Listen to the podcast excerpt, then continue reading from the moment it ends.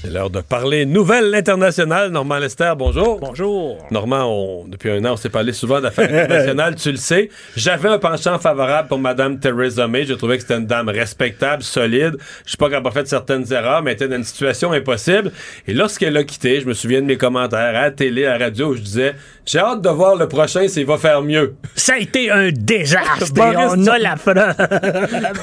Eh, Boris Johnson. Non, mais qui, mettons, jusqu'à la fin de semaine passée, c'était quand même pas si pire, ces affaires. Là. Boris Johnson s'installait, il était tout nouveau au pouvoir, mais là, c'est une semaine. Ouais, ben, probablement, il a pris des décisions absurdes, et puis il a été battu quatre fois, pardon, trois fois aux communes, puis une fois à la Chambre des Lords. Donc, tout son projet savamment élaboré là, pour euh, quitter euh, l'Union européenne. Le 31 octobre, sans entente. Tout ça, ça marche pas. Là. On est empêtré dans un autre système parce que ce qui a été adopté ce matin par la Chambre des Lords, donc ça prévoit euh, qu'il y ait des négociations pour reporter la date finale jusque peut-être au début de 2020.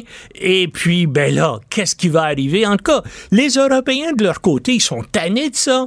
Puis ils le répètent depuis euh, six mois, c'est fini les négociations. C'est à prendre ou à laisser. les, les Européens, les autres sont encore à l'entente oui, de oui. Mme May de l'autre. Un point, c'est tout. C'est comme ça. C'est la dernière offre, c'est l'offre finale. Et puis de plus en plus aussi, on, on regarde les, euh, les médias français, on regarde les, les médias européens, ils disent, ben voilà, c'est ça qui est ça. Et puis, il n'y a rien d'autre à négocier. Vous restez où vous vous en allez. Et, et je pense pas qu'il va y avoir de mouvement là-dessus. Maintenant, qu'est-ce qui va arriver du côté anglais? Ce qui est sûr, mais là, Johnson avait dit cette semaine, dans la période des questions, là, Ouais. une période des questions qui était surréaliste, il a, il a parlé de l'opposition comme des poulets chlorés. Oui, oui. Des poulets chlorés. Oui, oui. Euh, mais il a, il a dit, là, euh, je vous défie, on va faire des élections le 15 octobre, mais ça non plus, ça marche pas. Là. Ben non, parce que la Chambre des Lords a dit qu'il n'est pas question. Il peut y avoir des élections, mais pas le 15 octobre. Il faut d'abord que- qu'il y ait un accord puis qu'on décide de s'en aller, qu'il faut aller parler aux Européens. Et lui, il veut pas parler aux Européens. Alors là, qu'est-ce qui va arriver encore? La seule façon de sortir de tout ça, c'est d'avoir des élections générales et puis qu'il y ait une- un parti ou une coalition de partis. On pourrait voir les travaillistes s'allier aux libéraux avec la participation euh, des indépendantistes écossais et peut-être des gens d'Irlande du Nord. Il y aurait peut-être un, il y aurait moyen d'avoir une majorité au Parlement. Et ces gens-là, donc, déclencheraient un nouveau référendum. Et puis là, bien sûr, euh, je pense que le référendum aurait des bonnes chances de gagner. Premièrement, ce qui est sûr, c'est que les élites économiques britanniques sont absolument contre le, le Brexit. Ils voient très bien, ils anticipent très bien la catastrophe que ça va provoquer. Les syndicats aussi, à ce niveau-là, sont alliés des, euh, des élites et des, euh, des patrons pour dire non, ça va être une catastrophe. Alors donc, il va y avoir tout un mouvement. Moi, j'ai tendance à penser que la Grande-Bretagne va rester Dans l'Europe. dans, dans, dans l'Europe. Après encore, ça va ça. prendre encore quatre mois là, avant que- qu'il y, ait- qu'il y ait des élections, des référendums et, et, et la crise politique. Il y a une autre chose aussi maintenant qui semble certaine, c'est qu'il va y avoir des modifications dans le système politique anglais. Parce qu'en Grande-Bretagne, il ne faut pas l'oublier, il n'y a pas de constitution écrite. Hein? Ce sont des conventions qui datent du Moyen Âge et qui, donc, des assemblées des pères de la nation et tout ça, il n'y a pas vraiment... Ce sont des coutumes et des, et des traditions. Mais là, je pense que on va probablement en développer des nouvelles là, pour empêcher qu'il y ait des situations comme celle-là euh, qui, se, qui se produisent. Puis pensez-y, c'était totalement inutile. C'est qu'il y avait un premier ministre conservateur qui s'appelle David Cameron qui a dit je vais faire un référendum sur le Brexit, puis il disait qu'il était sûr Que ça passerait que pas. ça passerait On pas. n'entendrait plus parler. Surprise, ça a passé. Mais normal, euh, politiquement, là, au-delà du Brexit, politiquement, Boris Johnson, je veux dire, cette semaine, a perdu beaucoup de monde. Là. oui, oui. Des, il a même expulsé 21 membres du dont, le, dont le petit-fils de Winston Churchill. Oui, et, son frère a quitté le parti aussi. C'est vraiment épouvantable. Et puis, parce que oui, puis il y a l'autre chose aussi qui se manifeste. Les Écossais disent, ben nous, là, surtout s'il y a un vote de Brexit, nous, on veut quitter la Grande-Bretagne, puis on va avoir un nouveau référendum pour l'indépendance de l'Écosse. Les sondages montrent que peut-être ça, peut ça passerait maintenant. Oui, oui. Ils sont tellement découragés d'appartenir à un Royaume-Uni. Royaume-Uni, ça s'applique Ça porte son nom. euh, parlons d'un décès ce matin, Robert Mugabe. Euh, personnage là, quand même dans l'histoire euh, de l'Afrique euh, qui euh, donc qui a pas le, bilan le plus jojo là. Non, ben c'est un c'est un des types qui a lutté contre le colonialisme britannique hein, aux côtés de Nelson Mandela. Nelson Mandela était en Afrique du Sud, lui était en Rhodésie. Finalement, comme on le sait, tout ça, les transitions ont été difficiles parce que il y a eu un régime d'apartheid en, en Afrique du Sud qui a duré jusqu'en 1994 au début des années 80, les Anglais ont décidé de sortir de la Rhodésie. Ils ont fait des élections. C'est devenu le Zimbabwe. et là, Mugabe et son parti, le ZANU-PF, a pris le pouvoir. Et, au début, tout ça était basé sur de belles intentions. Oui, de belles intentions, c'était aussi... L'autonomie, la, prise de contrôle du pays, de ses ressources, de ses richesses. Et le, le, pays avait hérité, bien sûr, des systèmes politiques démocratiques anglais avec des élections et tout ça. Et lui, bien sûr, dans sa lutte pour l'indépendance, il l'avait fait avec l'aide de l'Union soviétique, avec l'aide des pays communistes, avec l'aide de Cuba. Donc, Mugabe était, était un type carrément là, euh, de tradition marxiste et tout ça.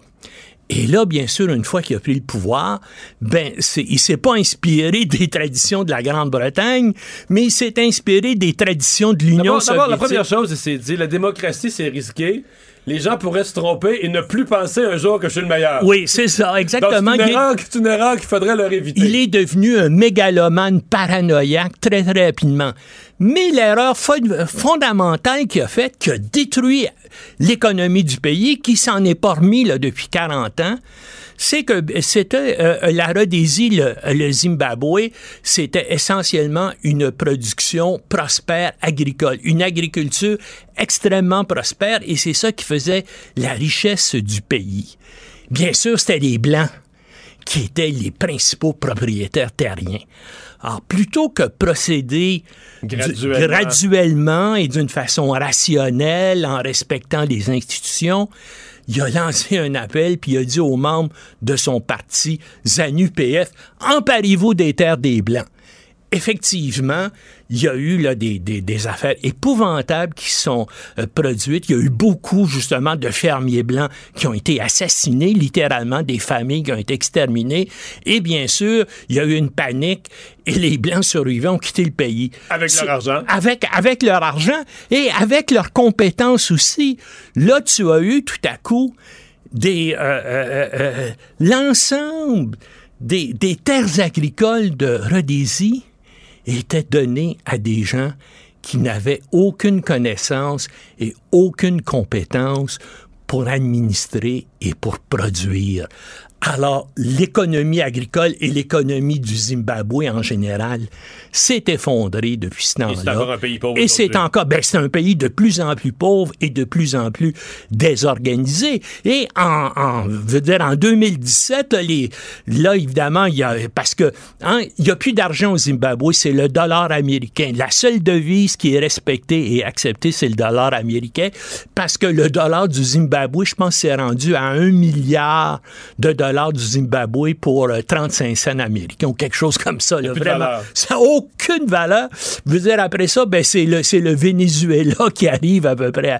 mais aucune, aucune valeur. Mais là, ce qui arrive, c'est que, euh, donc, en 2017, là, ben, l'armée puis les élites corrompues du parti ZANU-PF disent, ben là, les, on peut plus garder Mugabe là. De toute façon, il était plus tellement lucide il non était plus. 90 ans. Oui, ben, ben c'est ça. là, ben, il y avait 93, on l'a mis de côté, mais il divaguait déjà depuis une quinzaine d'années qui était plus lucide. Mais ces gens-là, les gens corrompus, sont restés au pouvoir et étaient pas, ils sont pas plus compétents qu'ils l'étaient sous euh, euh, Mugabe, ce qui fait que, bien sûr, l'économie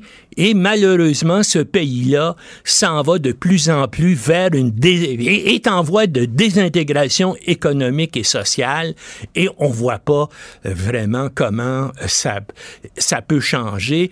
Tout ce que ça peut aller, euh, ça peut aller vers, vers l'anarchie mm. parce que les gens sont pas loin de, de, de la révolte, comme il l'était déjà d'ailleurs en 2017. Qu'est-ce qui va arriver? Est-ce qu'un jour l'Afrique du Sud va, va intervenir pour établir l'ordre. C'est à peu près le seul pays là, qui a des capacités militaires peut-être qui, qui, peut intervenir. L'Iran qui réduit ses engagements euh, sur l'accord sur le nucléaire. Oui, ça fait trois fois depuis le mois de mai qu'on renonce certaines parties.